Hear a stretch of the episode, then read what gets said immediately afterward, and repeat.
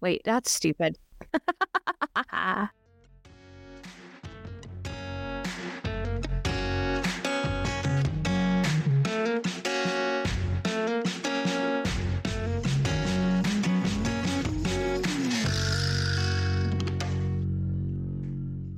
Hey everyone, welcome to the Bears and Brews podcast, Micro Bruin edition. I'm Salome. and I'm Pam. How's it going?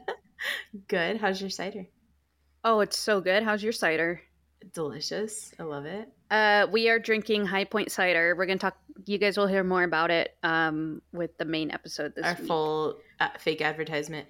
Um, it's really good though. I and that's coming from someone who doesn't usually get into like I was gonna say fancy alcohols, but really just like just alcohols. any alcohol. Yeah, just like Yeah. full stop alcohol. and I just it's delicious, and it's rare that I'm just like, oh yeah, this is delicious. Very good. Oh, it's so good. Um, yeah. So uh, Charlotte is off running a 10k and a half marathon. So we don't have her today. Um, I don't know if you guys have noticed, but um, we've been front loading a lot of these recordings. So there's one episode coming out next week that doesn't have Salome, and then you know the ones this week don't have Charlotte. And Don't tell them it ruins the magic. does it? Don't let them see behind the curtain. Yeah. Oh, are you calling me Wizard of Oz? I am, yeah. Oh. I'm glad you got that reference. I know. I don't. I know. oh, Pam got a reference. Wow. No, Um, but just like a random reference to like an old movie slash musical. Pretty yeah, random. but like everybody knows that reference. Mhm. yeah, maybe.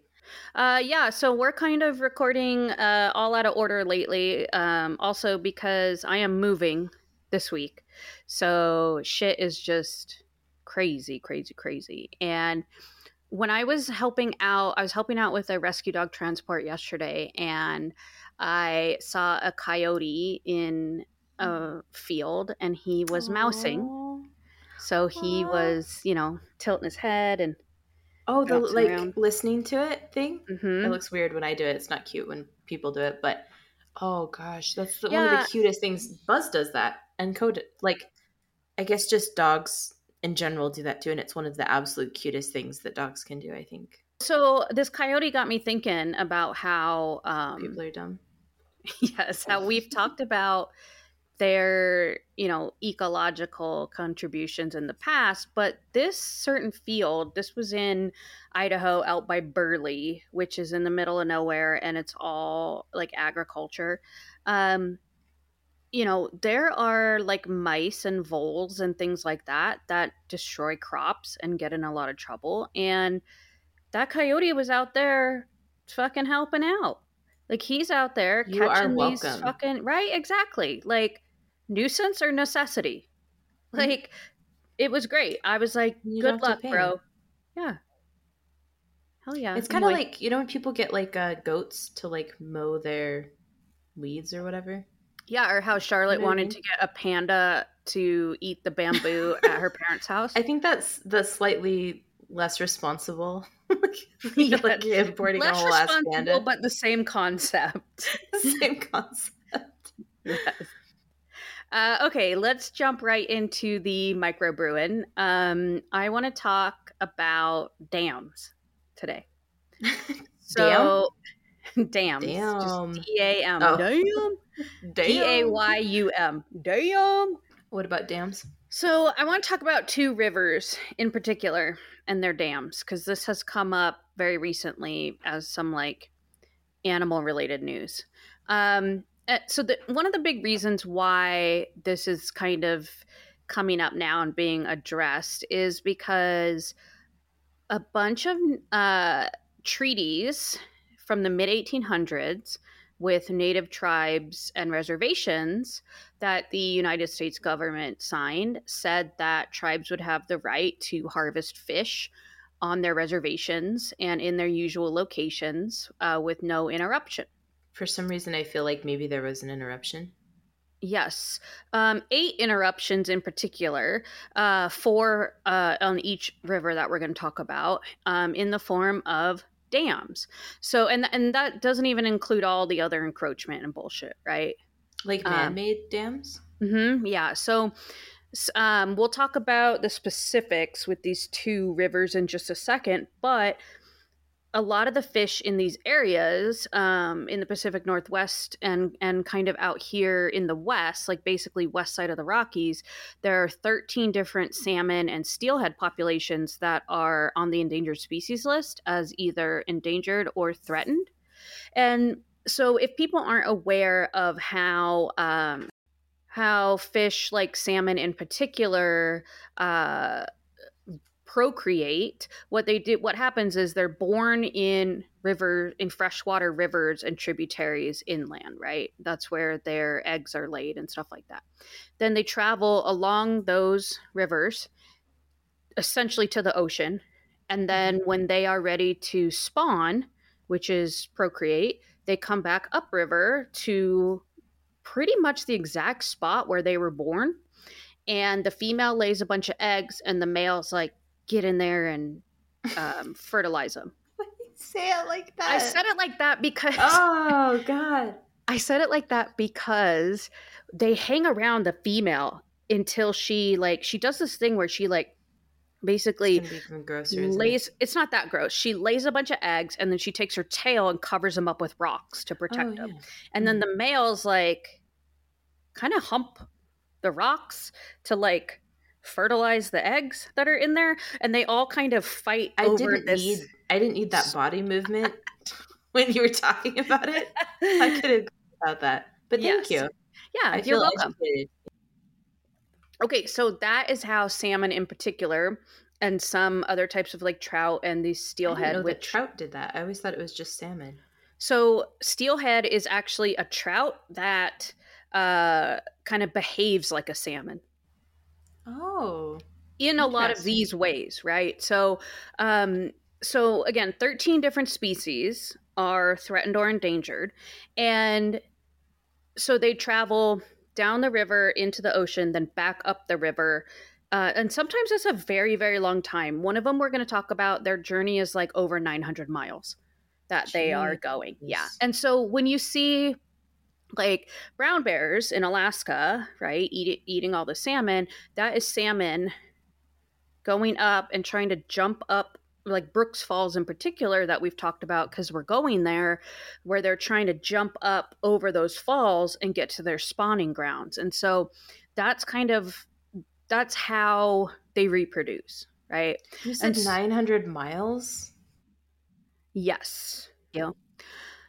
Um all right, so what happens when we dam these rivers is they slow the water flow, obviously, um, but they also warm up the water. So, what this does, oh. both of those oh. things means stuff like worms and bacteria, toxic algae, and other microorganisms, they're not getting like flushed out like they normally would with a free flowing river.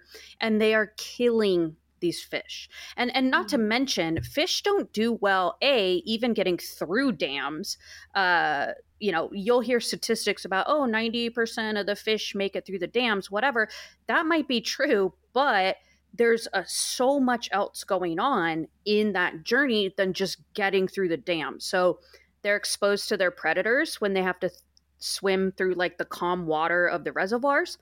And it takes them about 10 times as long to traverse these distances as it did without the dams. So a lot of them die en, re- en route because they're fucking tired and they're stressed. And a lot of them, mm-hmm. when they get to the ocean, they are a lot more susceptible, or even before they get to the ocean, they're a lot more susceptible to predation, whether it's other like fish or aquatic species or you know birds of prey or whatever because they're fucking tired and they're really stressed out. So it's very very very hard on them. So there's two specific rivers that i want to talk about um, in today's Microbruin. The first one is the klamath river which flows from upper klamath lake in oregon and then goes down through part of Northern California. It goes uh, over 250 miles to reach the Pacific Ocean. And it has been dammed at multiple spots since 1911 for hydroelectric power.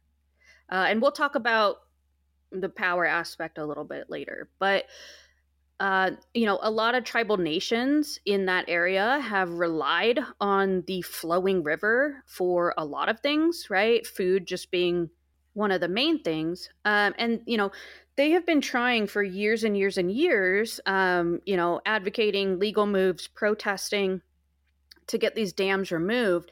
And actually, I'm going to link a really cool video. I'll text it to you after we record so you can watch it. But, um, it, it really kind of explains from their point of view why it's important for these rivers to be free flowing. So, the Klamath River in particular used to be the third largest salmon producing river on the West Coast before it was dammed.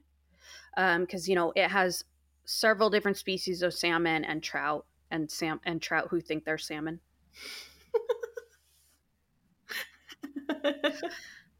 But like, so the fish in the, so the fish along the Klamath River now, uh, guess how? So a percentage of their historical population. Guess how much is left? Sorry, that was a horrible way to say that. okay, so so I want you to guess how much this damming has reduced the population of these fish in a percentage.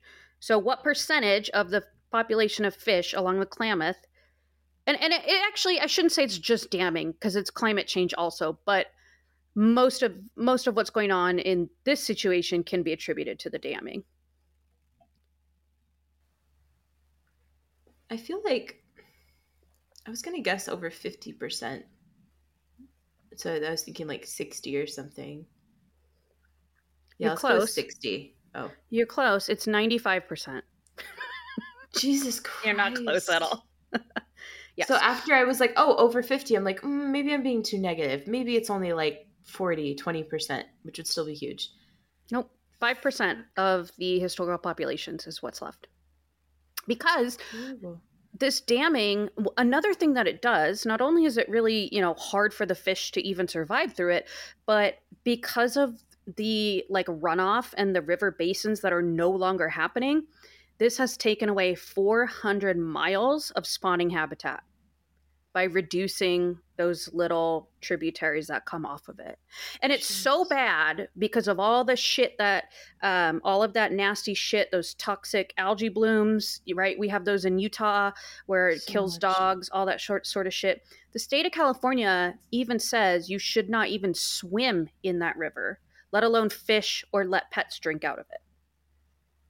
Like God. that's how fucked it is, and and that can be pretty specifically attributed. You know, which is sad because it's like, oh yeah, we can avoid it, you know, but what about all of the wildlife living in it and relying on it, living exactly.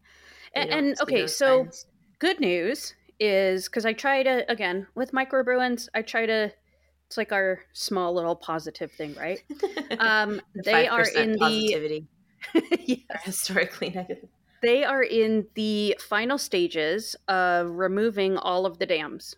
So this is the first time in a hun- over a hundred years that the Klamath River is free flowing again. Wow. Now. Oh, so they have removed. They have removed all of them now.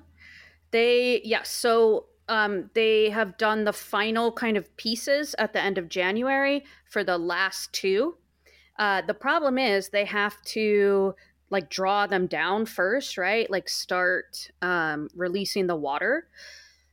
Uh, and what what happens is that temporarily depletes the river of like oxygen and nutrients because now we're just it's just like flushing a toilet, right? We're flushing all that fucking shit from the reservoir downstream and actually there was like a 24 hour period where the river the oxygen concentration in the river was 0% there was no oxygen in that water at all. That's so scary. What does all the like wildlife do? So that's a great question um, because like all those you know harmful organisms that have built up are traveling through this river so in there's a lot of non-native fish in reservoirs that um, usually like uh, fish and wildlife will stock reservoirs with to give people something to do since they dammed up the river and the other fish are gone. They're like, oh hey, here's some here's non-native fish since we killed fish. all the other ones. Yeah. Um, also because that's you know a way they get money, but um, so those fish are not expected to survive because as the as the reservoir is drawing down, they are losing the oxygen from the water and getting more exposure to those harmful microorganisms. So most of the fish. non-native fish are dying as the drawdown happens. And yeah, they're non-native, but still, that's a lot of living creatures dying, right? Yeah, that's exactly what I was thinking.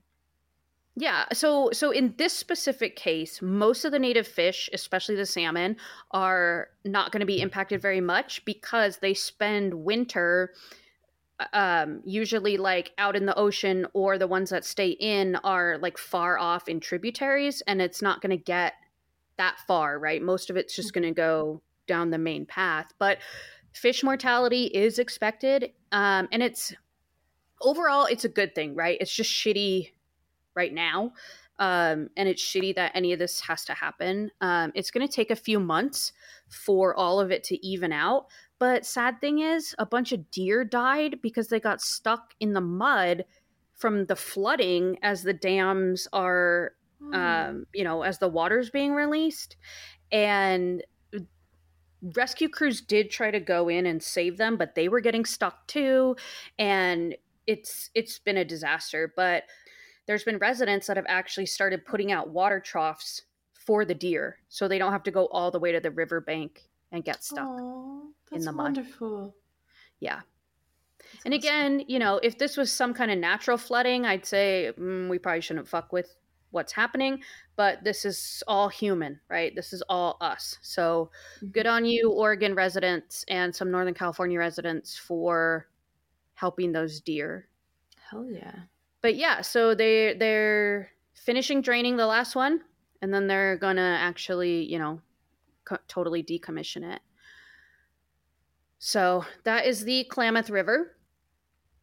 And then, real quick, I want to talk about the Snake River. So, we talk about the Snake River quite a lot on this show, or mention it here and there, um, because it's all around here. Uh, Isn't that the, the one that goes through Jackson? Mm-hmm. near you. Okay. Yep. So the Snake River starts at Yellowstone Lake and it goes a thousand miles to spill into the Columbia River on the Oregon Washington border and then out in the Pacific. So it goes, I, I want to say it's like um, 1,080 miles or like 1,075 miles this river goes. Jeez. It's the Columbia River's largest tributary, and actually, it provides or used to provide half of all the salmon and steelhead in the Columbia River came from the snake. Holy shit. Why do we call it the Snake River, not the freaking Salmon River? Is there already well, a Salmon River? There's a Salmon River, and it's actually um, in Idaho. oh, really? Yeah it's it's one of the best places in the world to whitewater raft. Oh, I want to do that. And it's 1,000 miles. It drops more than 9,400 feet at a, st- a step decline. Yeah, and actually, the fish that spawn in the snake, they gain the highest elevation of any other fish spawning event in the world. Oh yeah, I think of going back up that. Yeah. Jeez. Yeah. Fish are fish are fucking rad. Amazing. Um, okay, so the Snake River was dammed in the 70s, and that has reduced spawning fish populations from two to four million. That's how many used to come up the Snake River from the Columbia. Wait, two to four million? Yeah, about two to four million fish would come up the Snake to oh, spawn. okay. okay. Uh, now it's about 10,000. Hang on, Pam's going to do some math. Just glad you're the one that has to do it. Yeah, I mean that's less than 1% of their original. So so okay, so not only that, that's kind of what's left, but the combined effects we talked about earlier, you know, even though we are talking about like the Klamath River and stuff, it, it still applies, right? Like all of these difficulties that these fish are having are are equal you know especially in this case because it's same kind of um, same kind of fish same kind of topography, um, all that sort of stuff. So, about 67% of immature fish are dying before they can spawn. So, most fish die after spawning. Uh, as they start to kind of try to go back down toward the ocean, they die along the way. Um, but we're having a loss of almost 70% of them before they even get to where they can spawn. Before they even get to the fucking ocean, they're dying. So that's a big deal. Um, but good news too about the Snake River. Um, in December, uh, the Biden administration, along with four or five regional tribes and the states of Oregon and Washington, they all signed an agreement to begin the decommissioning and removal of those four dams on the Snake. That's exciting. Yeah, and you know, in in the aspect of like, okay, so economically, right? So these dams were made to produce hydroelectric power. And those of us who want to use less fossil fuels, oh, hydroelectric power seems like it might be, you know, a good alternative. The problem is it doesn't produce very much. It doesn't produce near as much as a wind farm. And so, yes, it is taking some of that away, but the impact is so much greater because the, these dams were providing a very, very, very small amount of energy and not even at the most like at the times it was most needed like when it's really cold in the winter and shit like that right? When people are you know energy costs are rising. Um, and with the snake in particular uh, it is calculated that the same amount of energy that is produced from those four dams can be made up for simply with being energy efficient with appliances and inside your house and businesses, of course, um, and wind farms. That's so awesome. we have an alternative for those. Okay, so for the Snake River in particular, the federal government is going to help build or help support these like clean energy pro- projects that tribes are going to sponsor. And those are going to replace the energy that is currently supplied by the dams. Yes, we're decommissioning, or we will be decommissioning some of these dams that provide power, but they're going to be replaced by clean energy project projects that help everybody. Mm-hmm. I think I've mentioned this before, but like technology changes and industry has to change as technology changes, you know? If we have yeah. more efficient or more um what would the term be yeah i guess more efficient energy generation or like electrical generating methods um, that have fewer drawbacks or kind of collateral damage associated with them it makes sense to transition just like we are transitioning more from fossil fuels and things like that. Yeah exactly. And so i mean that's the power side of the economic impacts. Like for as far as money allowing the Snake River, just the Snake River on its own, um, to run, to be able to run free, run free, to be able to flow mm-hmm. freely, would bring in literally hundreds of millions of dollars directly into not only the communities that are along the Snake River, but the state agencies and federal agencies that have you know any kind of stake like blm land um, state park stuff like that because one is commercial fishing um, recreational fishing boating camping hiking just general outdoorsing is going to bring in hundreds of millions of dollars if we can reestablish that those rivers. And and one thing another thing real quick when it was announced that um, you know that that agreement had been made with the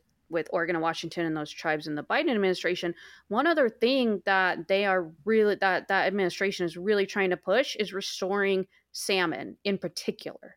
People and politics aside of other things, I'm loving that initiative, mm-hmm. right? Of like, Absolutely. hey, we need to like fucking work with this here. And so what we're seeing here is we can actually have cleaner energy and literally make more money. All you capitalists out there that are all about the money, we can make more money off of freeing the snake than having it damned. And so here we're seeing again, we talk we've said this a million times, but the people who appreciate nature are now shifting the scale and now we are the ones that are becoming bigger contributors financially and and Mhm. bigger chess pieces than you know the people who want to strip it for profit. Absolutely. So yeah, that's some damn news. Some damn news, everybody. I'm so sorry, everyone. Just uh, I should have apologized at the beginning. There's going to be a lot of puns. Obviously, there's downsides to any kind of decision, but at this point, based on the research that I've done, which I try to do pretty unbiased research, I'm not really seeing that many from this, except hurting the pockets of like PacifiCorp, right? And fuck those guys anyway. So, Yeah. you know, it, it's it's it's kind of a win-win. Win, win, win. I think so. Yeah. So I highly recommend that everybody check out the YouTube video we're going to link. Um, I think it's really important in life to try to see things from other points of view because everybody is biased to some Mhm. extent. And the more you can experience and try to put yourself in other people's shoes, uh, the better off we're going to be.